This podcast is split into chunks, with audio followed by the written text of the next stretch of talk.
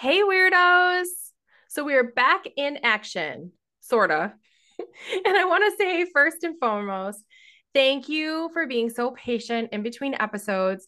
If you didn't catch the update, my oldest son has been hospitalized two hours away from where I live. So it's been a little crazy and hectic, but we really want to keep putting these episodes out. Erin and I are recording remotely today. yeah. So if it sounds a little different, if our vibe is a little bit different, um, that is probably why. But we have a really cool episode for you all. And my son does seem to be getting a little bit better. So perhaps we're sort of turning the dial towards getting him home and reestablishing some sense of normalcy, which would be great. so, anywho, today we are bringing it back to some true crime. So turn on some Hotel California because today we are headed to California for some curious disappearance cases.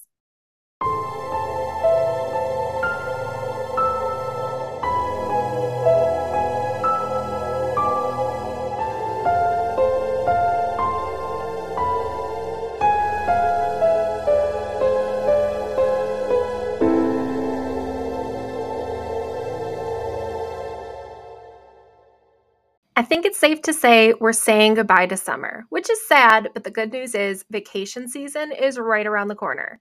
I love to buy a new suit for vacation, and Cupshe is my one stop shop for all things swim. Their suits are flattering on bodies of all shapes and sizes, and they have the cutest styles. I'm always getting compliments on my Cupshe swimsuits. You can stock up on swimwear for your next trip right now by grabbing our up to 50% off sale items link in the show notes. Erin, have you ever been to California? Yes. I have. That's all. No. Wait, really? No, no. Oh. I've, never, I've, never, been to California. Oh, you, yeah. you have an interesting California story, though, don't you? I do. I do, and I'm not happy about it. well, enlighten our listeners. So I went to California um years ago. My husband got the chance to go to E3, which, if you're like a video game nerd, you should probably know what you would know what that is. But for the rest of you, um, E3 is a video game conference. All the like big names in like PlayStation, Xbox, Nintendo, they would all go there and they had different conferences and different things you could go to. And it was intense. I actually met Conan O'Brien when oh my gosh. we went there. So I didn't realize that. Yeah, I actually I touched his shoulder and then I was just like I couldn't even move because I'm a little obsessed with Conan O'Brien. so, um, yeah, he was at the PlayStation conference and we snuck into the after party, and that's where he was. Oh my gosh. But anyway, I'm a big part of planning the vacations, and I'm like, you know what? If you want to do this, you can plan it. You can you can figure out where we're gonna go. And he's like, okay, I found this hotel. Like he likes to do things on the cheap sometimes. and um he's like, I found this hotel. It's like really cheap. Like we can stay there for the week or whatever. When we got there, I'm like, this seems kind of sketch. And it ended up being um, on Skid Row. It was originally called the Cecil Hotel, but it's now called Stay on Main. Yeah. And oh so when he booked it, he just saw Stay on Main. And then he realized it was the creepiest hotel by the way. Like we didn't even ha- it didn't even have key cards or anything. It just had like a a key that I, I that oh, sounds oh weird, but it was just like this chintzy little key that went to the lock, and I felt like every night I was a- afraid. And all the windows had bars on them because so many people had like tried to jump out. Just oh, it's so it's awful, and it's closed again, as yeah. it should be. Well, this was the hotel where what was her name? Elisa Lam. Yes. Yeah, she was found in the water tank. So if the Cecil Hotel is ringing any bells, it's because it was that one where there was a lady found in the in the water tank. Actually, this ties in really well to like our our episode oh. because I had some like a weird coincidence happen while I was putting this episode together. So I started researching two cases and they kind of have like a weird similarity in common. So that's why I lumped the two t- the two cases together. And about 45 minutes into researching it, I realized that they happened like vi- very close to each other in Southern California. And then there was two other cases that I remember hearing about that were in the same general location as the first case we're going to discuss. So all this stuff is happening in like Los Angeles, which is where you were. Yeah. So Are they in the Cecil Hotel? no. Oh, okay. This does happen in Calabasas though, which is where the Kardashians live. Oh, you know, I know that that's what they live. I know you know that. okay, so I'm going to jump right in here after I take a little drink. See, I'm sorry in advance if you hear my ice cubes, but I need I need an alcoholic beverage while we do this because What it are you been a drinking? whirlwind. I am drinking, I don't know, it's some kind of like hard seltzer. What are you drinking? I'm just having water, but wait, I will show you. We made Halloween cookies, so I am I'm eating something. Oh my gosh. Okay, so for anyone who can't see it, which is probably everybody because it's a regular episode, it is a white cat. Its tongue sticking out. It's got little like sprinkles on the tail. It is so cute. Erin, you'll have to post those on your Instagram so that we can share it. Okay, yeah. Okay, we'll I'll take a so picture. can see it. Back to the cases here. We're gonna take a swift like left turn from happy cookies to dis- disappearing people, but here we go. I'm ready. So, so this first case is about the disappearance of Matthew Weaver. He was 21 when he went missing, and he's from Simi Valley, California. And according to everyone, he was just a very happy, loving kid, despite having a really challenging upbringing. When you listen to most of the interviews on this case, a lot of times it's Matthew's stepmom who's being interviewed. It seems like she was the one that was like super involved with the case. This is because Matthew's biological mother left when he was four months old. So, in addition, his stepmom and dad went through a really tough divorce when he was a kid. He just really wanted to feel like he had a tight knit family in his corner, but that was something that he just never really had. And he kind of was shuffled around a lot as a kid. And it sounds like he was pretty well liked for the most part. So, adding to this, he was kicked out of his grandma's house, which is where he'd been living about four months before his disappearance. And this was really hard on him. And his friends at this point started to notice subtle changes in- his behavior. He ended up getting his own place in Granada Hills, California, and he was working on becoming a line operator for an AT&T subcontractor, and he was actually working with his dad, who is Matthew Weaver Sr. So on the surface it looked like things were going okay, but his friends noticed that he was drinking more, he was dabbling in drugs to some degree. And it doesn't sound like really hard drugs, but definitely dabbling for sure, which was a change from kind of what he was doing before that. So there's also this weird detail shortly before he disappeared, and he seemed to be interested in getting a gun. So he had asked a friend how to go about getting one. I guess he asked his dad even the day before if he could borrow his. Um, and it sounded like his dad wouldn't let him, but he did take a picture of the gun and he posted it to his social media with the caption game over. So Hmm. that's kind of weird. Yeah. So later that same evening, when he was with his dad and he took the picture of the gun, he spent some time with a friend who was a girl, but it doesn't sound like a girlfriend per se, just a friend Okay. a girl. And I guess this was a new friend that he didn't know super well. He had made some new friends since moving to this new kind of community that he was in. And we can piece together most of the movements that evening, either by his friend's account of what they did or his Snapchat activity. So, you know how you can use Snapchat to like see where people are if you're not in like ghost mode? Oh yeah, for sure. I have mine so locked down. I only let a few people see where I am, and it's Same. like you, yeah. my husband, um, and a couple family members. Because if I ever go missing, you can look at that. Yeah. My husband can see, I can see where he is and he can see where I am, but he never goes on Snapchat. So if I was missing, I doubt that he'd ever think of it. But you would. I Me. Yes. So he must have not been in ghost mode because that is one of the ways that they have been able to kind of retrace his steps. His family was able to download his movements off of Snapchat, which is good because his Google history, like location history, wasn't running. So that's really all we have to go off of. Okay. So at around 9 p.m., with he was with this friend, Melissa, and they were just kind of bumming around for the most part. They went to Walmart, and then we know that they went somewhere to buy cocaine. Um, I have not found that section of Walmart yet, so Yeah. no, I'm not sure where they went. they also went to a marijuana dispensary. So remember, this is California. So it's completely legal there at that point. So what what year was this? This was 2018. Okay, because I'm like, this has to be pretty Yeah. recent. I couldn't remember if you said it or not. So Yeah. Yeah. Yeah. 2018. So they bought some weed, um, bought their cocaine, and then at some point they went back to Melissa's house and then they literally just sat in his car outside her house until like 5 a.m. So I guess during this time they were having a very heavy conversation yeah. where Matthew was just kind of venting about his life and his problems. So eventually, Melissa leaves and Matthew drives off. And it was said, I guess, by Melissa that she felt that this conversation was kind of awkward because she didn't mm-hmm. know him that well. So all of a sudden, it's like he's pouring his heart out to her, and like they kind of didn't really have, I, I don't know, they didn't know each other that well. So it was kind of weird. yeah. So at 5:15, he's driving on Mulholland Drive, which is known for being like very curvy and windy. And I guess he knew this road really well. His former girlfriend said that he would often race his BMW 3 Series down this road. And it sort of looks like he was retracing his route, like driving the same route over and over again. So I think that kind of suggests that he was like racing around or joyriding or something like that.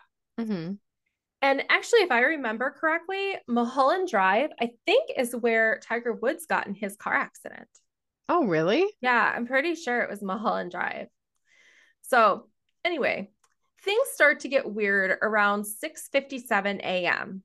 He stops in the parking lot for the Topanga Lookout Trailhead, which is off of Stunt Road and Saddle Peak Road.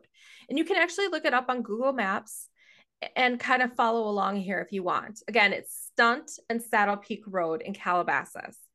So on the other side of this parking lot, there is a gated road. The road branches off in two directions. So one direction takes you towards Roses Overlook. I've also heard it called Topanga Overlook. I think that's how it's tagged in Google Google Maps if you're looking at that. hmm The other side of this road takes you to this microwave tower that was owned by AT&T, but it had recently been purchased. So work was being done on it to renovate it. So there was a bunch of people working on it and there likely would have been a lot of traffic through there in the morning. And because of this, the gate that typically would have been locked was unlocked. So it looks like Matthew continued up with his car. Now, this isn't really a path to drive on. The first part is paved, but then after that, it's an unmaintained fire road. So there was an old fire lookout tower up there, but it's since been abandoned. So it sounds like the road was kind of in disrepair too, because people weren't really going up that side. And it looks like he continued up with his car and it eventually gets really rough. And it's not anything that you would normally be driving on, especially not with a BMW car. But that's Mhm. what he did. And he drove up this fire road and he eventually did take a selfie up at the lookout that's up there. The platform that was left over from this old fire tower is really distinctive. It's graffitied. So you can see it in one of the selfies that he took. And it's, you know, unmistakable exactly where he was. Um, and he, it seems like he sat there at that location for like four hours. Hmm. So, according to his girlfriend, Eh, his ex girlfriend, I guess he would do stuff like this. Like he liked scenery, he liked to look at things. So, that in itself isn't that weird. But the fact that he drove his car up there is very strange. Right. So, this brings us to 7 a.m. ish. He calls his dad, but his dad missed the call. And I guess his dad like didn't have service or something wherever he was working that day. He then calls that Melissa girl again. And she doesn't answer though because she was at work. And I believe she sent back a text saying, you know, I'm working. At this point, he sends Melissa some suspicious text messages. So the first one says, and I'm going to read it verbatim how it was written. The first says, like some crazy is going on, is bleep going on. So I censored Okay. myself. Then he sends, I just want to talk while I have the chance. So this was officially the last communication with Matt. So it definitely seemed like something was going on. There was some crazy stuff going on. and he wanted to say something. So eventually, Matt's car is found. And as I already hinted, it was up this fire road. But I mean, it is so far up this fire road that part of the car is actually hanging over the edge of like essentially a cliff. So I don't like that. Yeah, I know. No. Like precariously up there. And if the, he went any further, he literally would have fallen off of it. One person I heard describe the location of the car as any reasonable person would have assumed that it was a one way trip. Mm-hmm. And from seeing the pictures of it, I don't even know how you would like turn around. So if like his goal was to go up there, which seems weird in itself because he's like running over like boulders and crap. If he uh, wanted to go back down again, I don't think there's any way that he could have even done that. Now, this area is really rugged, but it's actually fairly well traveled. It's a super popular hiking destination. So it is a little odd that nobody saw him or mentioned like this car that's literally hanging off the side of a cliff. You'd think that somebody would have seen it. Another odd thing that happened was around 1 a.m. on the day he disappeared, there was a 911 call from hikers, they said, but 1 a.m. is a weird time to be hiking. But oh, anyway, sure. there were some people that heard a commotion and screaming, and it sounded like someone said, He's got a gun. The police were called and they responded super quick, but they didn't find anything. And then they also had tracking done in the canyon the next day, but no one was ever found in relation to that police call. Now, remember, Matthew was supposed to be with his friend Melissa at her house until 5 a.m. So okay. it doesn't really fit his timeline if he was related to that call, but we'll come back to that later. So, a while later, I mean, obviously, he's been reported missing. People start looking for him. There is a missing person search that happens. And I'm not sure how long after all of this had started, but at some point, a land survey company in Malibu took a drone up and created some high resolution photos around where his car was found. And they posted these photos online to essentially crowdsource some clues from them. And it actually worked. Someone spots a red and blue speck, and they think it looks like a hat that Matthew was wearing in some of the photos of him. His stepmom and sister went back to search the segment of the search area where that surveillance was captured from. And sure enough, it's his Anaheim Angels hat. And huh. Matthew's ex girlfriend was able to find the digital receipt and confirm that this is actually Matt's hat. So I'm not sure. There must have been some type of like serial number or something associated with it because they were able to definitively say that it was his hat. Now, is that like a thing? Like I'm not a hat person, so I don't know. I'm not either, but I guess it it wouldn't surprise me if it was if you could get like a serial numbered like official, you know, team hat. I don't know. I, it wouldn't surprise me if there was a distinctive like collector serial number, you know. Right. But there must have my, been something. Like my friend worked at Lids. Is yeah. remember that in the yes. mall? I don't know if that's mm-hmm. still a store or not, but like he would always say like don't take the tag off and they'd leave like the tag on the hat yeah. Yeah. So there must be something to it. And this definitely looks this looks like a hat that you would have bought from Lids. Okay. Now they also find something else. They find a ripped up white t-shirt with blood on it. This blood was eventually searched, like they looked at it, and it was inconclusive if it was Matthew's blood or not. I guess there was a lot of back and forth with getting these items tested mm-hmm. for DNA. And I guess so this happened within the Lost Hills police jurisdiction. However, they needed to go to LAPD, and then LAPD wouldn't test them because there was no evidence of a crime. But at the same time, they wouldn't give these materials back to the family to have them tested privately, which I imagine was just like super frustrating. Yeah. In a more recent article, it sounds like these items were eventually tested, but again, it didn't yield any definitive results. I but it's human blood, right? Um, they didn't say that. Okay. Um, so I don't know, but I do believe he was wearing a white shirt in some of the photos that they mm-hmm. think he was wearing on like the last day that he was alive. So I think it's plausible to assume that it's his, you know? Right. Yeah. Now, I should mention you can and should, if you're listening to this podcast, look at these photos from the drone search. There's 797 photos the last I checked. And the family actually requests that you start in either the middle or the end of the photo set and move backwards through because most people end up starting at the beginning and then they kind of like give up because 797 is a lot to look right. at. So the ones closer to the front have more views than the ones towards the end.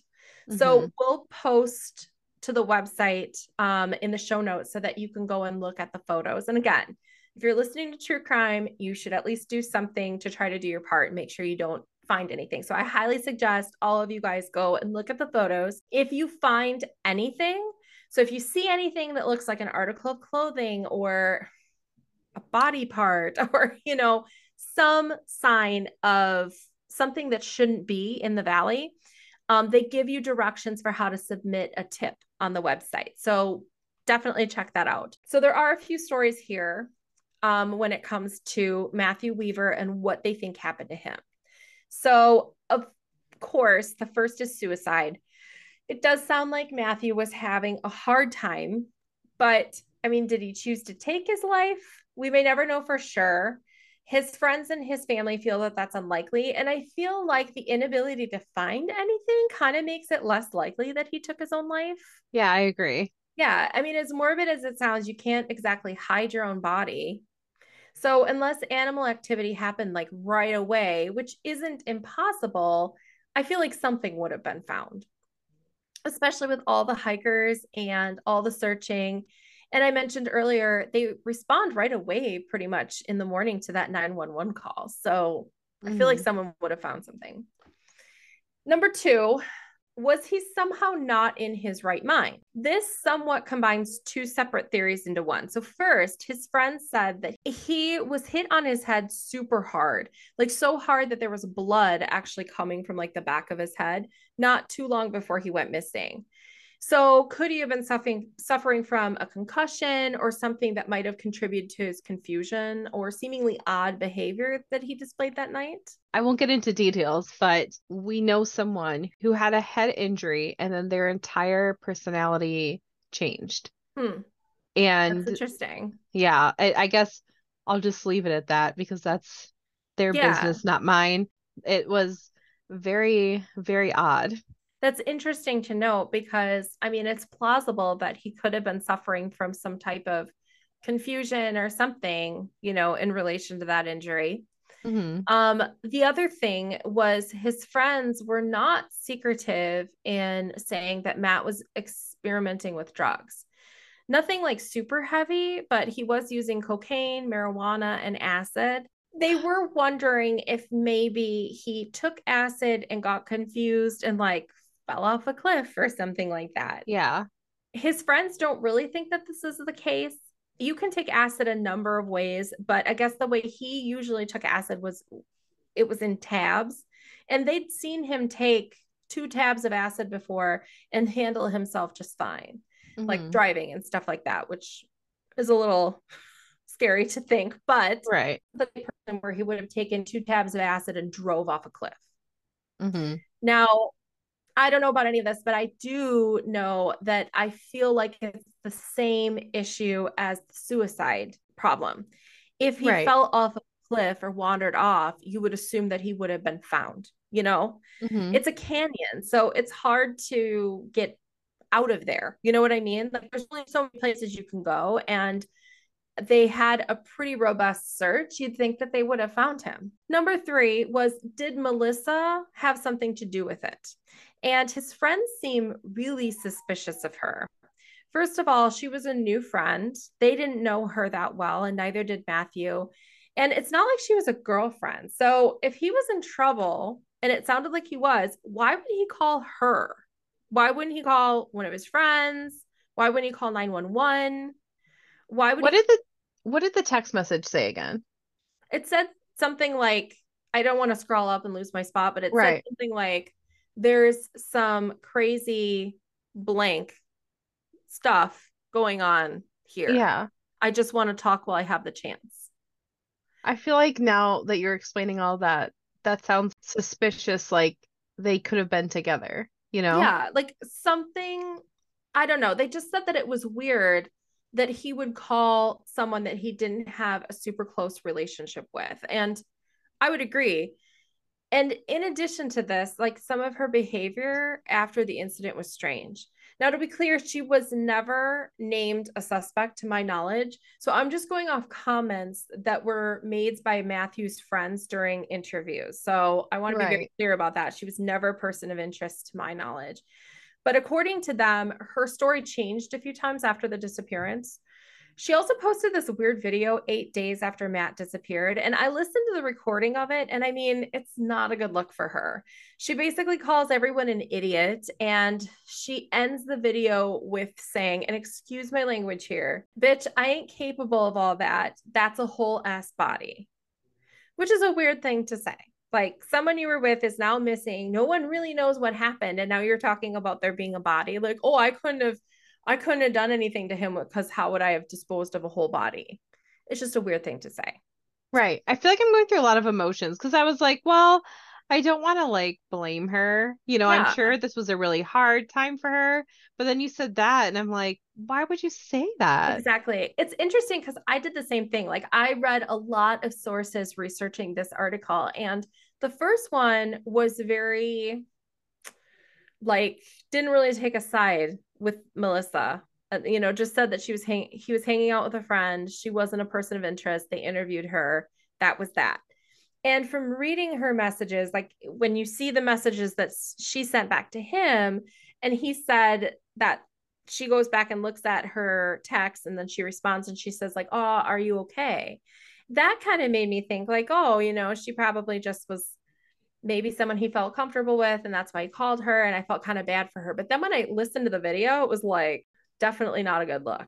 You know, mm-hmm. it just was very like aggressive. So another thing that is kind of slightly damning, I'd say, is Matthew's friends won't talk about whether or not Melissa has gang affiliations on camera. And I heard that she did. And I heard this really great piece about this disappearance. And it's frustrating because I cannot remember if it was a podcast or a documentary, and I cannot find it again, like for the life of me. And I listened to this well before we were going to do an episode on it. I tried to find the same piece that mm-hmm. I had listened to, and I can't find it now. So I'm going off of memory here. I don't have a source for this, but I remember in that in that documentary or podcast or whatever it was that I was listening to, they mentioned gang activity being a piece of this too. So again, this is all speculative, but I heard that she might have been affiliated with gangs. Okay. So I mean, because sometimes sometimes people get too deep in that stuff and then they, you know, mm-hmm. try to get out of it. One of the things that was brought up in that whatever it was I was listening to, the unnamed source that I can't find now, mm-hmm.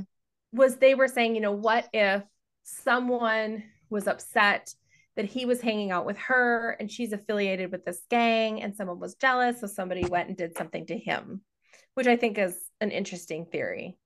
You know, you're hanging hanging out with this girl that maybe was someone's girlfriend or something, you know? Mm-hmm. Is there like a theory that he, what if he knew someone was mad at him and he staged all of this to make it look like he was gone maybe. and he's that's when tried to get away? Yeah, that's really interesting. I mean, it definitely seems like he was afraid of somebody with that posting the picture of the gun. Yeah. You know, and trying to seek out getting a gun. Like all that was a little out of character for him, I guess. So the final theory here is that someone working at the microwave tower did something to him. So remember how I said the road split and you could take one side up to the microwave tower? Mm-hmm like us, a lot of people had some pretty sketchy run ins with construction workers in this area. And one of which was actually the podcast host of one of the podcasts I listened to. He had a, a run in with the people there and he didn't elaborate on it, but he said, you know, including myself, I had sketchy run ins with these people. So Matthew's stepmom described one of her run ins. I guess they decided to head up the hill around the same time that Matthew would have been there on the same day of the week to see what he would have seen, which is a pretty smart idea. First of all, she noticed that there was a lot of traffic from the workers headed to the work site. So again, it was weird that no one saw him. Um, but then when they were out searching, these workers started yelling things at the search party, saying, like, you won't find him and get the F out of here. The stepmom said that one time they noticed that the workers were like hiding behind bushes and like brush watching them search. And their behavior Weird. has just been described as aggressive and threatening. I guess there was a land surveyor that drove up there once and he was threatened and even had mace pulled on him. So I'm not sure what to make of this, but either way, there was either scary stuff happening in the area to make these people feel like they needed to act that way, or they were up to something. I don't know why else you'd be acting like that. Either scenario just adds more mystery to this di- disappearance, I think, in my opinion. So, what do you think? What is your theory? My theory is that he we don't know why he was afraid. Maybe it was related to mm-hmm. something, some some person after him. I almost think that he staged something like uh, a death, a suicide, something like that, and he's hiding somewhere. That's really interesting. That never even popped into my mind, but my theory was somewhat similar. My thought was, what if someone harmed him and they staged it? So we know that he bought drugs that night. And his friend said that a lot of times he would carry cash because he didn't like really trust the bank. Um, did he maybe go pay for drugs or something and pull out a wad of cash and he was harmed or robbed during that process? And then they drove his car with his phone in it up the hill. And once they got everything staged, then they sent those text messages to Melissa like either maybe she was in on it or she was just the last number that he'd been like corresponding with in his phone. Yeah. That's kind of what I think. And then you could throw his shirt and his hat off the cliff, but you couldn't dispose of the body there because he would probably had a wound that wasn't consistent with jumping off a cliff, you know, so mm-hmm. they would have had to dispose of it someplace else. So that's kind of my theory. But I mean, either way, I just feel I feel horrible for the family. And I mm-hmm. guess his dad has really struggled with it. I think his dad got in trouble for like shooting at police or something like that. Oh my gosh. And it sounded more like it was a his dad was struggling sort of thing. And you can just hear like the heartbreak in the family's voice when they're being interviewed. It's just really sad. So, this one podcast that I listened to as a source to investigate this case laid out a few simple asks and I'm just going to reshare those again here so you can get involved if this podcast finds you and you have some way of helping.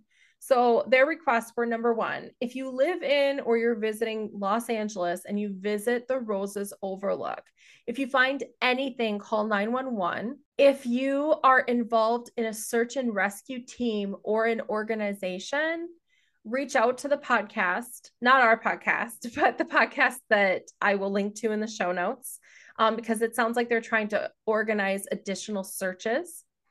Number three, they're trying to create an online grid of the area that could be publicly posted so people can mark what has and what hasn't been searched. So if you are someone that is savvy with like coding or whatever would need to be done to create like an online grid like that, um, also read out reach out to um, Tenderfoot TV, which is who does the Live and Die in LA, which is the podcast. Um, number four, the drone photos. Um, I will post to those. And if you notice anything reach out with the directions that are in that website. And just in general, if you know anything, you can email live and die in LA at tenderfoot.tv.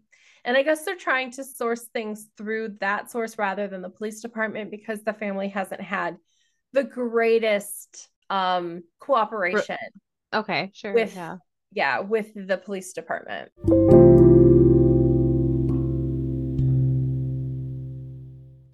I don't know about you, but I'm always wearing athleisure. Between working from home and podcasting, I'm always looking for something comfy that I can wear to run errands, take the dogs for a lunch break walk, and get in my evening yoga practice without having to change and without looking like a hobbit. Halara specializes in clothes you can take from workout to everywhere.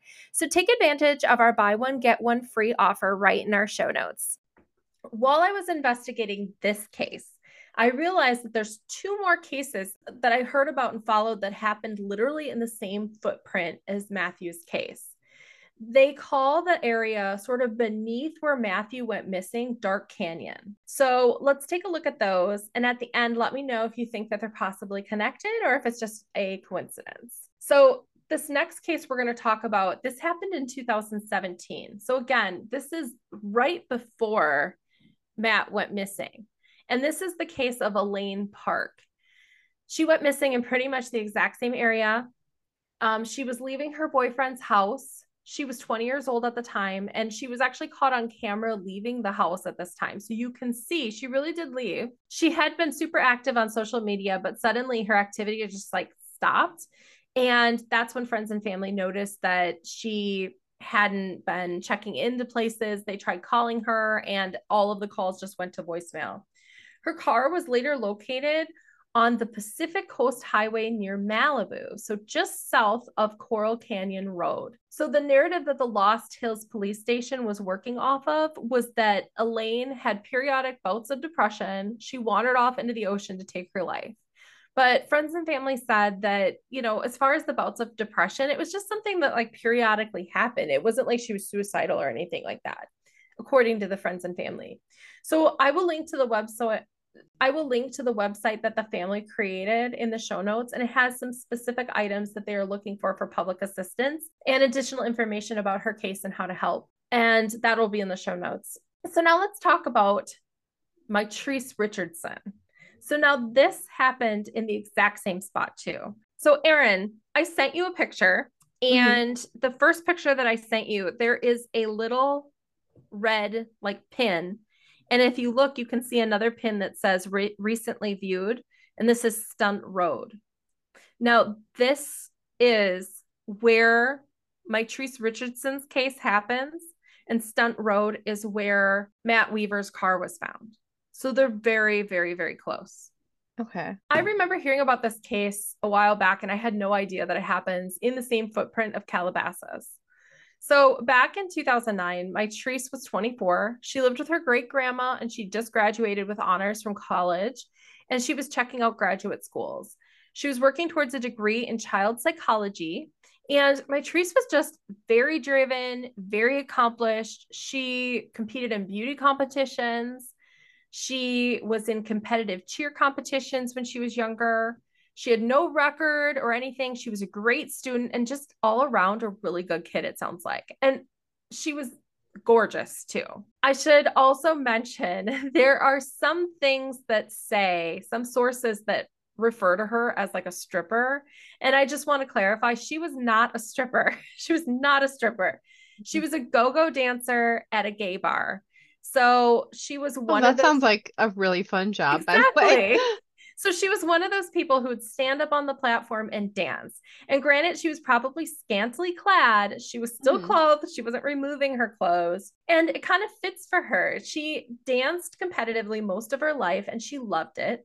She also recently came out as a lesbian. So this was like a way to get paid for going to the club and dancing which she would have probably wanted to do anyway. So it's kind of genius if you ask me. Like no judgment yeah. here at all. In the days leading up to her disappearance, her family did notice some strange behavior. So, for example, Mitrice left a weird note on a family member's windshield and like left a bunch of lipstick prints all over their windshields of their car, which was strange.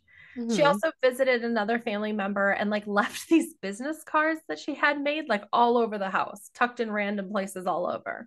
Oh my gosh. So as you're saying this, if I ever go missing, there will always be a story of, well, she did have some strange behavior right before she went missing. I'll be like, that's just Erin. Yeah, that's exactly. that's normal for her. Same, same. People also reported getting odd text messages from her, ones that didn't make a ton of sense, which again, I mean, yeah. how many times do I send messages and like people have to like decode them? I don't know why. We were watching The Mandalorian and the, in that show they say this is the way. I message him this is the way and then every time I think of that or we're watching it, yeah. I'll just randomly text him this is the way and I've never said why I do it. I've never said anything. It's just like a random thing that he's probably like, why is she doing this? We're not acknowledging it ever. That's funny. So someone's gonna be like, her last text message was, "This is the way." What does that mean? Yeah. Which way? yeah. It, you know, it was just kind of things that didn't make a ton of sense, but I think in and of themselves, they sort of were written off because again, they didn't happen to all the same person. And I think it's easier for stuff to kind of slip through the cracks and not throw up as much of a red flag if it's not happening like to your kid or someone that you're living with or your spouse or something like that. You know what I mean? It was happening to like an adult kid that wasn't living with her mom. So I think, you know, some of the things could just be written off as just, oh, you know, whatever. Mm-hmm. it's September 16th, and Mitrice tells her grandma that she's headed out. I think her grandma's like 91 or something like that. So she's quite elderly. Um, and she says that she's headed to Malibu. So she goes off and her next recorded movement is at an upscale restaurant in Malibu called Geoffrey's. And I looked this place up and it looks really nice. I actually want to go there. Their menu looks great. Of course, you looked at the menu. Of course. I scoped that bad boy out. It's right on the water and it would have been on the main route that I'm sure she was taking. And mm-hmm. so I'm mm-hmm. sure she saw it and was drawn in by the little twinkly lights and the atmosphere. It does look very inviting. So she pulls up, and this place is fancy. So it has a valet. And so she pulls up, and the valet driver is like, You can't just put your car here. This is valet. So he goes and he parks her car. And when he comes back, she's in a different car, like just sitting there going through the stuff in the car. So he asked what she's doing, and she said something that didn't really make any sense. And I watched a documentary on this case, and in the reenactment, she said something like, I'm here to avenge Michael Jackson's death. And I'm not sure if that's what she really said, or they just like made the actress say something weird. You know what I mean? Yeah. Like, I don't know if that's really what she said. Okay. But she said something weird. So she goes inside and she gets a table for one. She orders a $65 steak and a cocktail, which I'm really curious what cocktail she ordered. It didn't give details, which is frustrating. Mm-hmm. These are details I need to know. But then at some point, she invites herself over to this other table. And I guess she's just like going on and on about all sorts of things. She's talking about like the zodiac in a way that didn't make a ton of sense. She said that she was from Mars and her mom was Mother Earth. And I guess this table was just kind of like entertained by her behavior. So they didn't stop her or anything. They just kind of like let her go. That would be but, us. Exactly. it probably made a good story. Mm-hmm. Um, but then it was time for them to leave, and she started to leave with them. And the manager stopped her and they said, you know, hey, you didn't pay for your food. And she insists that the group that she was with paid for her, but they they didn't. She didn't try to like run away or anything, but they did say that she seemed like overly carefree and nonchalant about it. So with Mitrice's help, they end up calling her grandma to help her pay her bill. But this is like completely useless. I don't even know why they bothered calling because they wouldn't take her credit card over the phone. I guess because of the amount, it was $89 she needed to sign for it. And with her being 91, it's not like she can just drive down there. This was quite a ways away. You know, they don't do anything with those signatures. I like, know. No one ever looks at them. It doesn't matter. For a while, when I was really young, I wouldn't even sign my name because I'm like, I just wanted to see what would happen. So I just yeah. write random things. Who cares? Yeah, exactly. They told her that she was going to need to like fax her signature over or something. Like, who just oh. happens to have a fax machine hanging around, you know, especially yeah. when you're 91. Mm-hmm. And I guess staff members also agreed to pay for her bill, but the manager felt that they should call the police because of the oddness of Mitrice's behavior. So I heard the actual 911 calling. I heard the actual 911 call, and they basically just say, like, she's acting really odd and they want her to come and get her. So the police arrive, and at this point, Mitrice is getting scared. They give her a sobriety test, which she passes, and then they search her car, which oh. she gave them permission to. And I'm not sure what the reasoning for searching her car was, but she let them. And during the process, they find a nearly empty bag of weed. Like there was mostly just like remnants of it. And Mhm. unfortunately, I mean, it is legal in California now, but at the time it wasn't. So, like, this wouldn't have even happened these days. They would have just like let her go. right. They do manage to completely miss her wallet and cell phone that was in her car. The wallet had her debit card, and I guess she had just over $2,000 in her account. Aw.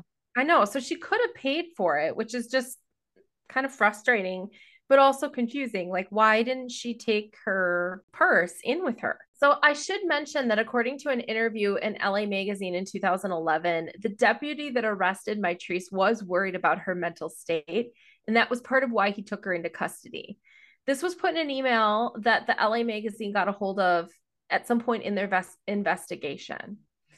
According to snippets of the email that were discussed in a crime junkie podcast of Mitrice's disappearance, the officer said that he thought Mitrice was acting weird and he was just uneasy about letting her go. Mhm. So the police ultimately end up taking her in for possession of less than an ounce of marijuana and they put her under citizen's arrest for not paying the bill. The vehicle was towed to a place near the restaurant and she was Wait, taken citizen's arrest? I thought citizen's arrest was like if I were like, I'm arresting you. Yeah. I think it was because the restaurant like detained her. Okay. I think. Yeah. Because I, saw that too. There used to be this Andy Griffith episode where who's the guy? The the deputy? Don, I know it was Don Knotts, right? Yeah, Don Knotts Yeah. character. But he goes, um, all I can think of is Elmer Fudd. That's clearly not it. but I remember him being like, citizens arrest, citizens arrest. And that's all I can think of when I hear that. That was a good impression. Yeah. So anyway, they take her in. The vehicle was towed to a place near the restaurant, but she was taken to the Lost Hills substation out in Malibu. They call Mitrice's mom and they let her know that they will be taking her to the substation in Lost Hills. So Lost Hills ringing a bell? Because we've Yes. talked about it in the last two cases. Yeah. Yeah. So Mitrice's mom is 60 miles away and she has a younger daughter who's not old enough to be left alone. So she decides that she's just going to let Mitrice spend the night in jail. The officer reassures her that they'll keep her safe and they'll have her call. But Mitrice's mom is very clear that she does not want them to let her go. Mitrice doesn't have a cell phone or her car, and the substation is really secluded. And I Mhm. looked it up on Google Maps, and it's right on the edge of that dark valley area that we were just talking about. The land is very The Dark hilly- Canyon? Yeah, Dark Canyon. yeah. The land is very hilly. There's just like a little town, but the substation is right on the edge of it. And beyond that, there's just like lots of wilderness. And it's only a 15 minute drive to where Matthew Weaver's car was found, oddly enough. So it's kind of like on the other side of that canyon. Barney Fife. Barney Fife. Thank you. Thank you. I couldn't go on yes, I know it it was really bothering me. what is really fascinating is the mom said several times, and I heard a recording of her conversation with police when they had Mitrice in their custody. Um, she said, I don't want to hear in the news tomorrow that a girl was found with her head chopped off, Mm. meaning like she doesn't want them to let her go and then have something happen to her. So after that, they reassure her that, you know, she'll be safe and she goes to bed. At 520, the mom calls the police station to bail Mitrice out and then she's going to go get her and they find out that they released Mitrice at 12:30 a.m. So, according to the sheriff's office, she had no record. She showed no signs of mental incapacitation. They did try to get her to stay at the substation until someone picked her up. So, either in a cell or in the lobby, but she told them that she was meeting friends and she left. The log calls never showed that she called anyone except her grandma, whom police said that she called four times, but her grandma said that she never received any of those calls. So, I don't know what happened there. Mhm. And at this point, the family is really upset because they feel that she should have been placed on like a psych hold. But I also kind of get it. I mean, if she's like demanding to leave and they felt that she didn't show signs of a mental defect or deficit, a mental deficit, I don't know if they can actually keep her against her will. Yeah, I don't think that would be legal. Yeah. So it really comes down to how was she acting when she was at the substation? Mm-hmm. If they found her to be sober, if they found her to be sober, it does seem that her behavior was super odd, but at the same time, it's not like they know this person. So I don't know. I mean, the police officer clearly was worried about her. The lady at the restaurant clearly was worried about her. But if you take into account that, like, at this point now she's scared, maybe some of that, like, sort of dreamy, like, attitude that she was having at the restaurant had kind of subsided a little bit. Mm-hmm. It's just hard to say because it's almost like it's subjective. You know what I mean? It's like someone's Right. opinion of what they feel is normal behavior for somebody that they don't know. Right. And I feel like actually like kudos to the per- people at the restaurant for being like, no, we're calling the police because that I'm thinking like that that helped her in some way. Like they didn't want to just let this person go. Yeah. So I don't know. I just can't reconcile that email from the arresting officer saying that he was worried about her. I just, I don't know. It's just, mm-hmm. it's frustrating. So the police tell the mom to wait 24 hours before filing a report, which is maddening because I don't believe that's an actual law. If you listen to a tr- lot, like if you listen to a lot of true crime, it always comes up that like family are told they need to wait 24 or 48 hours. But I don't believe that that's actually a law anywhere. I think sometimes it's just like the police department might not take the report, but I don't believe it's a law that you have to wait. Which like I kind of get if you're in a huge city, if someone's like calls and says, I'm sure they get tons of calls Oh, all sure. the time. Yeah. And if they followed up everything prior to 24 hours, yes, they'd probably not have time for anything else. exactly. And like, get my- it.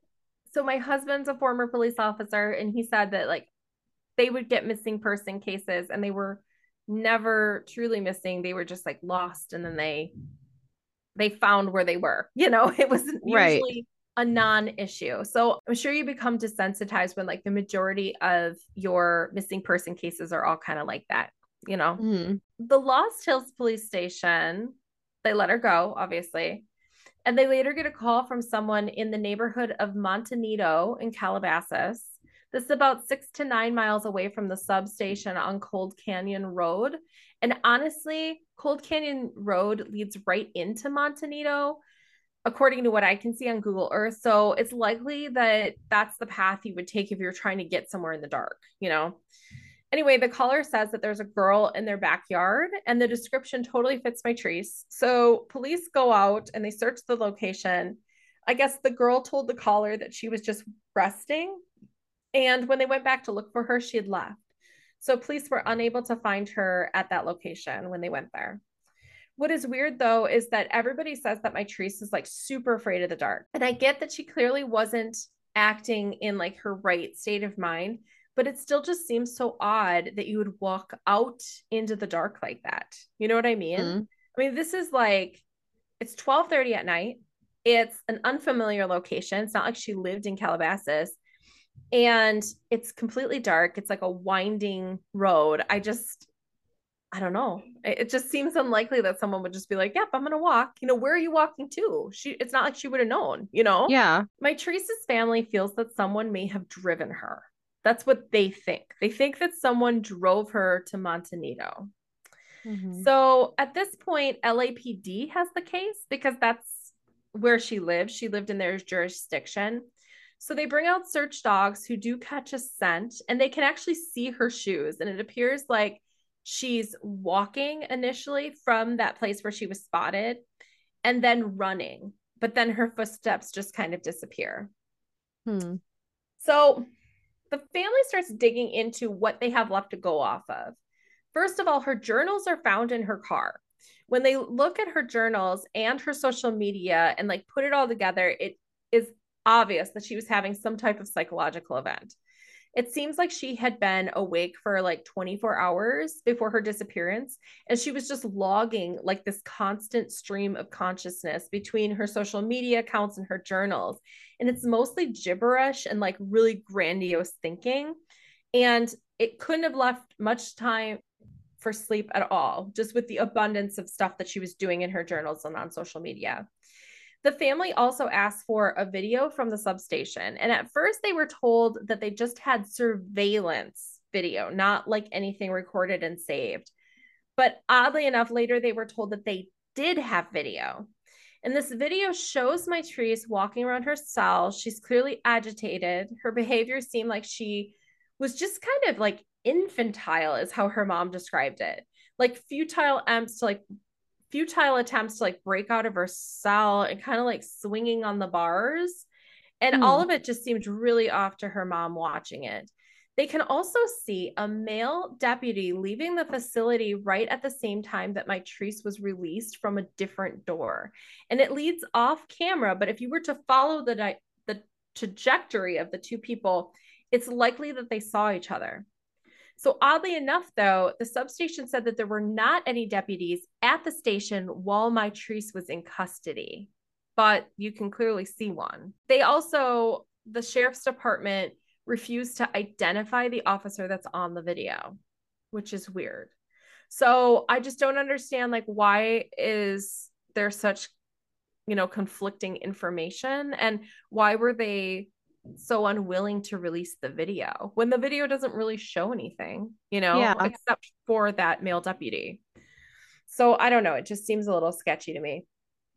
So let's flash forward to 2010. A group of park rangers in Dark Canyon are investigating the site of an old marijuana grow operation in Dark Canyon, and they stumble across a human skull and a woman's naked and partially mummified body. Oh my gosh. Her clothes were found some distance away. Like her bra and belt were removed and neatly placed about 600 feet away. Like her um, her zipper was undone and everything. Her bra was undone. They also find her right leg up a hill with the femur removed. So this is Mitrice. This is less than two miles away from where she was seen in Monte Nido. So here's the thing, and this is just what's really weird about this whole situation. The park rangers called the Lost Hills Sheriff's, you know, substation, but when the body is found, the sheriff's department is supposed to call the coroner like right away. This is a law. Mm. But the Lost Valley PD did not do that. They waited 90 minutes and then they had the body airlifted out of the canyon before they received permission from the coroner, which is weird. And this also disturbed the crime scene. Mm-hmm. So, okay, it's possible Mitrice could have just like wandered off but what if she didn't? You know what I mean? What if she didn't mm-hmm. wander off?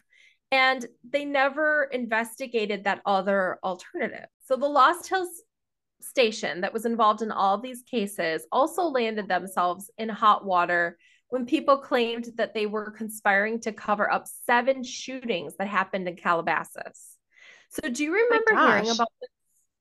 There was people just being shot in like parks randomly around Calabasas. I remember I, hearing about this. Yeah, I mean, it's really hard when you ask me stuff like that because I'm like, wait a second, do I? I don't know if I trust yeah. myself, but I know I totally um, get it. Yeah, I don't. I don't think so. So Tristan Beaudette was found shot in the head in his tent in Malibu Creek State Park while he was camping with his daughters. Hmm. And a $90 million lawsuit was filed by his family as a result of law enforcement's failure to warn the public about shootings in the area. So they felt like if the police station would have been more forthcoming with the incidents that had been happening in Malibu, that they probably wouldn't have went you know, camping. You know what I mean? And right. put himself in harm's way. So they felt that these were intentionally being covered up. And I mean, I'm not saying like someone was doing it, but you know, maybe like not to cause concern. I mean, Calabasas and Malibu are very upscale communities. You know what yeah, I mean? Maybe they just didn't want people to know. I don't know. It's not right, mm-hmm. but I mean, there could be a lot of reasons, a lot of reasons. So, right. Um, so I don't know. I come from a law enforcement family. You know, as I mentioned before, my husband's ex law enforcement. So I feel like I usually give the benefit of the doubt to, you know, police mm-hmm. officers and the police department. But in this case, it just seems like there's all these cases. It's like there wasn't a willingness to investigate it from like a crime standpoint. You know what I mean? Mm-hmm. And I just feel like they really dropped the ball with a lot of them. And yeah. furthermore, what's happening out there? I mean, I'm sure that these cases, you know, I'm not saying that there's like a serial killer or something like that, but it's just so weird that they're in such close vicinity to each other, you know? Mm-hmm. So there is one more case that I want to cover here. And this doesn't involve Lost Hills, but it takes place pretty close to where all this is happening. It's about 45 minutes away in LA traffic. So that's a different beast than like normal traffic, mm-hmm. I feel like. Yeah. So it is relatively close. And it was also investigated by the LA County Sheriff's Department. So this is all like in the LA area. So this story is about Bryce Laspisa. Laspisa. I have a hard time pronouncing this last name. Bryce Laspisa. He was a 19 year old back in 2013 and he had just started his sophomore year at Sierra College in Rocklin, California. Like, this was his second day of school or something like that. So he had only gotten back to school about two weeks prior after spending the summer at home with his parents. Parents live out in Orange County, but I'm pretty sure that they had just recently moved to the area from Naperville, Illinois. And Bryce had lots of friends. He was well liked and popular. And he also had a girlfriend named Kim. Bryce was also an only child. And Erin, you can relate to this. He Yay, very, only child crew. Yes.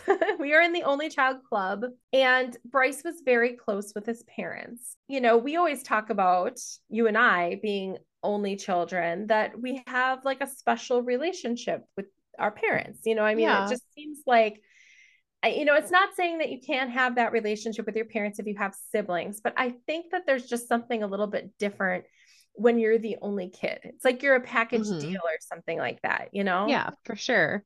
And it's hard to describe, but this is how Bryce was with his parents. And his parents describe, you know, him as being completely normal and very open to them. And I am willing to believe that they would have known, you know, mm-hmm. if he mm-hmm. was acting strange. I know my parents would have known if I was acting strange just because they know me so well. Yeah. Like I call, I always called my parents and now my mom with the most insignificant things. Same.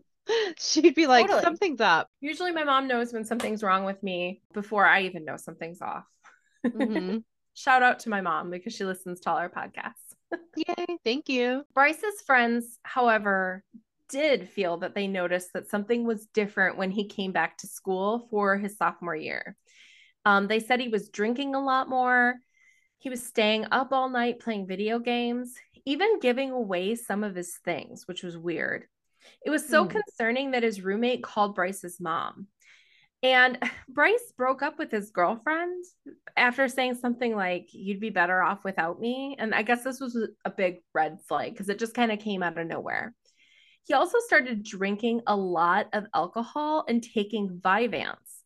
So I asked my husband what Vyvanse is. He said that Vyvanse is like a longer acting version of Adderall. So you can't really like snort it or anything. So it's harder to abuse. So sometimes they'll give it to kids that are like in high school because it's just harder to abuse than Adderall.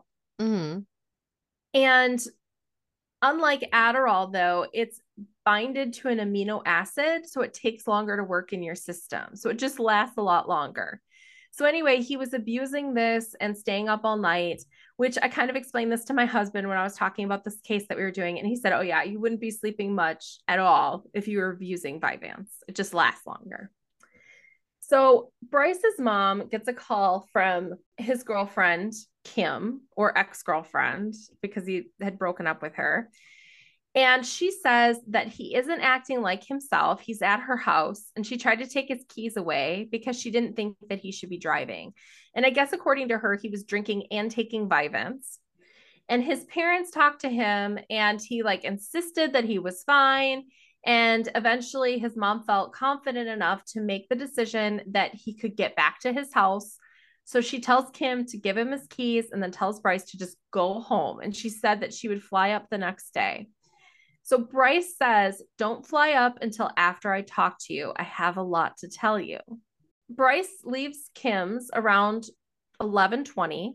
At 1 a.m., Bryce calls his mom and he claims that he's at home. But when later they go back and they look at the cell phone tower data, he was essentially in the middle of nowhere. He was like south from school, headed towards the Tehachapi Mountains, I think it's pronounced.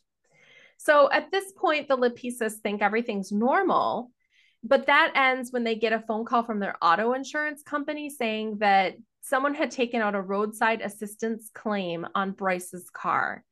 So Karen, which is Bryce's mom, so that I can stop saying Bryce's mom, mm-hmm. she calls the roommate back at school and he confirms that Bryce is not there. They have a charge on the joint credit card that they have with Bryce, and it's from Buttonwillow, California for a repair shop near the freeway, which is a few hours away from their house.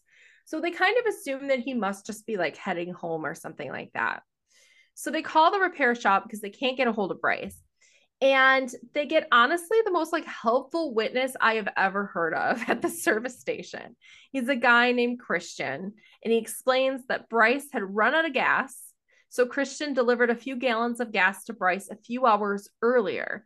And he offers to actually go down and check on him, like make sure that he wasn't in the area still, you know, just tell his parents whatever they could he could gather from going back to where he had stopped in on Bryce in his car to deliver the gas. So he gets there and to his surprise Bryce is still there. He's at the same rest stop that he was at when Christian delivered him gas, and that was three hours ago. Hmm. So he asks Bryce what he's doing, and he's just like, nothing. And he's like, okay, dude, you need to go get gas and just go home. And I guess he's three hours away from home. So Karen calls Bryce and he doesn't answer. And they give him about three hours to get home, and he doesn't ever show up. So it's now been six hours since they've heard from him. So they file a missing persons report and they do this so that they can ping his phone. And like to everyone's surprise, he's still in Buttonwillow. And he's only like eight miles away from where he called for gas. So police officer heads over there and checks on him and they do a sobriety test and they check his car and everything seems normal. Um, I guess he was described as friendly and talkative and alert. And they ask him what he's doing, and he says that he just needs to like blow off some steam or something. And they said that Bryce seemed like really reluctant to call his mom for whatever reason. He never really gave a reason why, but they had to encourage him so much so they even had to like dial the number and like put the phone in his hand. So Karen asked the cop if she thought that he was okay to drive home, and she says, Yep, I think he is. And so they let him drive. So his parents said that they felt okay letting him drive home. Um, he didn't really explain like what was happening. So she just says, okay, get something to eat and just get home. So an hour later, Christian, remember the service station guy, recall mm-hmm. returns his mom's phone call, Karen's phone call, and he goes and checks on Bryce in that original area that he was because he still hasn't returned home at this point, and he's still there. He's Every time you there. say he's still there, that is not what I think is going to happen. I know. He's still there. So at this point, Christian is like, enough is enough. I'm following you to the freeway. So mm-hmm. Christian follows him out. He gets on the freeway. They go for about 10 miles, and Christian calls Karen and says, okay, he's on his way. And Karen finally is able to get a hold of Bryce and she says, Leave your phone on so that I can call you. And they do exchange a bunch of calls. And they're asking him to like describe landmarks so they can kind of keep track of where he's at. And eventually gets to the point where he says like he can't see any road signs. So he's being kind of shady about what he's seeing. So he says, you know, I'm just going to use the GPS and it says that I should be home at like 2 209 or something like that. Or no, he mm-hmm. said he said when he should be home according to the ETA and his GPS. So eventually they just let him go. Um and hang up the phone. So at 209, Bryce calls his mom again and he says at this point he's like I'm just too tired to drive. I need to sleep in the car for a few hours. And I mean it's been like 27 hours since they first talked to him when he was back at Kim's house and she didn't want to let him drive. Mm-hmm. So they agree. I mean, he probably should sleep at this point. Right. So they go to sleep. They think everything's fine. At 8 a.m., they hear a knock at the door and they're expecting it to be Bryce, but it's actually a California Highway Patrol officer. and they asked him if they owned a certain type of car, which was the car that Bryce was driving. And they say that it was a it was found abandoned and crashed on an access road to the Castaic Lake recreational area, which is two hours north of their home. Bryce wasn't with the car. So it was crashed at the bottom of a 25 foot embankment on its side with the window that looked like it was pushed out from the inside. Um, the phone and his laptop were in the car. His duffel bag and wallet were outside of the car near the window. So if he's gone, he has nothing with him no phone, no nothing. Mm-hmm. And there was no blood anywhere except for like a really small drop on the headrest and the back seat. So at least from like the initial survey of the car, it doesn't look like there was any massive damage to him unless like internal injuries, you know, you can't t- gain from that, but it's not like there was blood all over the place or anything. It really just looked like he kicked out the window and took off walking. Bryce drove off the Lake Hughes Road into a service area for a cell phone tower. Again, like a cell phone tower situation. Weird. And then off the steep and rugged embankment. And they think that he was going really fast because the undercarriage had actually like dislodged things as it went down the hill. And when you're on the road and you're looking at the water, it really does look like the road goes right into the water. Mm-hmm. So they're kind of wondering like, did he think that he was driving into the lake? Because it's kind of an optical illusion. Like when you're actually at the edge of like the cliff, it's a much steeper embankment. You're actually quite a ways away from the water. Mm-hmm. So there was a large scale search that was done that same day that the car was found. They had cadaver dogs out there, divers dove the lake. They did, you know, shoreline and boat searches, helicopter searches, and they found nothing. Now, remember, this is like right after they notified his parents at like 8 a.m. So the same day they're doing all this searching and they're not finding anything. Five days later, there was a body found in the area, not in the lake, near a brush fire that was three miles from where Bryce's car was found. And there was a human set of remains in the fire. So it looked like they actually like set a human on fire. Mm-hmm. But it wasn't Bryce. It was a victim of a homicide and it was a man from LA. But it's interesting though that it was so close to where Bryce went missing. You know, through the, through the searches, they're very certain that Bryce is not in the lake or around the lake. They feel very confident that he would have been found. An hour before he crashed, they can see that he turned on the surveillance road because there was two separate photos of Bryce around 2:15 and 3 hours before they think he crashed. And they don't know what he did or what he was doing, but they can see that this was six minutes before he called his mom to say that he was pulling off the road to get some rest. So remember when he made that phone call? Right. And it was like sketchy about like, oh, I can't read the road signs or whatever. He was mm-hmm. not anywhere near where he was supposed to be. He was already almost to this lake access road. They also recorded him driving again 30 minutes later down the same road around 4:30 a.m. So it seemed like he was kind of like retracing his steps or something like that, like making laps. Okay which again is a weird consistency with the Matt Weaver story too. Like so much of this sounds so yeah. familiar that Matt Weaver story. So they used bloodhounds to track where they thought maybe he was, and they track him from the crash site down the lake to the dam because there's like a dam on the lake, and then across the dam, and then on the road that goes by the spillway to the west, and then up the other side towards a truck stop area. And so two dogs validated separately the same path. So they are fairly certain that he was at this truck stop off Castaic Road. And then the scent trail dissipates.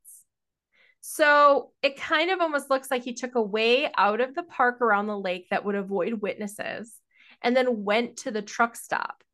So then the question is, you know, did he hitch a ride or like where did he go after that? Yeah. So I don't know. I mean, they do think that, you know, he must have had some type of dilemma. I mean, he told his mom, like, I have to talk to you about something. You know what I mm-hmm. mean? And we never know what he said. I mean, it's so frustrating because I wonder what he would have said to her if he had the chance. What yeah. was what did he need to talk to her about? Um, but it does seem like he probably never planned to go home. Mm-hmm. So his driver's license and fingerprints have all been in the missing person system this whole time, as well as his passport. Everything has stayed the same. His account, his social media, he's not touched anything since the day he went missing. In August 2014, a private investigator was hired, and his GPS did show, they were able to confirm that his GPS showed that he was navigating home. So that's an interesting point to note that his GP he was using his GPS and he was at least theoretically trying to get home based off of that. Mm-hmm. So as of August of this year, he would be 29 years old and he's never been found. So we will put a link to how to get in touch with the authorities if you were to happen to know anything about this case. Um, you just contact the Los Angeles County Sheriff's Department and we'll post their phone number in the show notes. But I just find it so odd that these two cases are so much alike. Well, I feel like with this one, you said it's Vyvanse. Is that what it's called? Yeah. Okay. Well, you know, when I had mono, I was in mm-hmm. a ton of pain and I actually went four days without sleeping. Mm-hmm. And when I went and talked to the doctor, they had to put me on a strong painkiller because they mm-hmm. said you can't go longer than yeah. four days without sleeping. That's when you start hallucinating. Yeah. And that's when you start having like all those issues, knowing that if he had gone that long without sleeping, or mm-hmm. even if you're just getting like a little bit of sleep, and yeah. on top of that, now you're drinking, even if it had yep. been a while, I feel like he was probably so confused and exactly didn't know anything that was happening. And that is like the one thing that's in common with all these cases, except for the Elaine Parks case. I mean, and we can't really confirm that. I just don't know enough about it. But mm-hmm. with Mitrice, with Matt Weaver, and with this case, they all were not sleeping. You mm-hmm. know what I hmm. mean? And so I think that that is a really interesting observation that they all seem to have that thread in common. Yeah. I wonder if there was like like Vyvanse or were they all on this? Were they all yeah, or something. taking some drug that was spiked mm-hmm. with that? Yeah. Well, they're all right around the same age. They're like 19, 20 years old. And that is a common time in your life that if you're going to have a problem, like a mm-hmm. lot of people that end up having like bipolar disorder or schizophrenia, you know, things like that, it kind of seems to pop up at this time in life. So I think that that's an interesting thread that's similar as well is their age. But right. it's just so weird that they're all from like relatively the same area of California. Yeah. Where they went missing. And that both in Matt Weaver's case and in Bryce's case, they were like driving up a random frontage road and then taking off with their car at a high rate of speed. It seems like going somewhere where a car shouldn't be going. Yeah, that's so weird. It's just so strange. Yeah. I kind of wonder in the Bryce case if it's another instance of that dissociative fugue state that we talked about in an mm. episode from last season. We'll yeah. link to that in the show notes if anyone didn't listen to that episode. I think it was called Lost. Don't mm-hmm. remember our show no our show names. But you know, when that happens, it's like you forget who you are and you can just wander sort of on autopilot.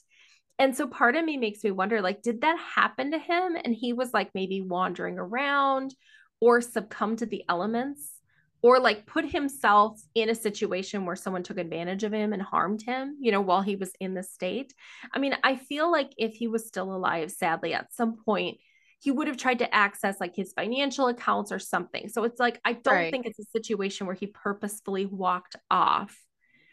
But I mean, like, how many resources could you have as a 19 year old college kid? You know what I mean? To mm-hmm. like go off the grid and have nobody know where you were. I mean, he used yeah. his parents' joint credit card to like get gas. You know what I mean? So I don't think, I think that that's unfortunately le- unlikely, but like, really, he could be anywhere. Like, if he got in, let's say he hitched a ride at that truck stop and mm-hmm. that truck driver did something to, to him, he could be yeah. anywhere.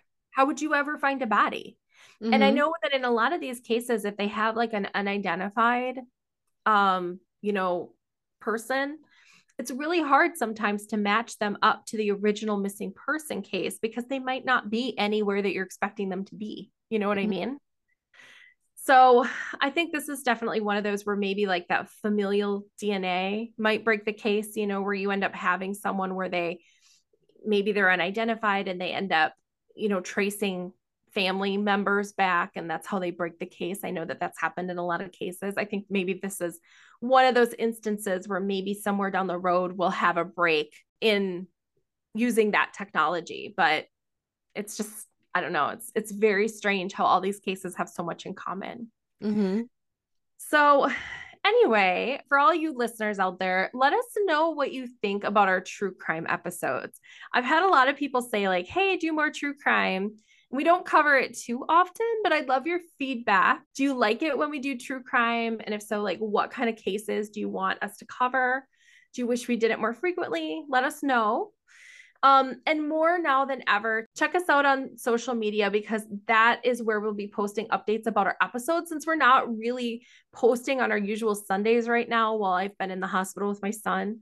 So check us out on at Mysteriously Eclectic Podcast on Instagram, at Mysteriously Eclectic Pod on TikTok. And you can also follow me personally at Bees Eclectic. And Erin, you have a new page, right? Do you want to yes. tell us the handle of that? Um, Eclectic Erin and okay. Aaron is A A R E N. Yes. Um, just in case anyone didn't know, you will never find me if you spell it differently. Yes. so I'm just starting that now. So there's not too much content on there, but I'm going to try mm-hmm. to keep up with it more. Follow us on social media so that you can find out when our new episodes are going to be coming out because hopefully soon we'll be back to a normal schedule. And, you know, I just want to say I appreciate you guys so much. Thank you for listening. And remember to check out our affiliate links. Give us a five star rating. Tell your friends about the podcast. It really helps us continue to do what we do. So thanks, guys. Yes, thank you so much. We'll see you soon. Yes.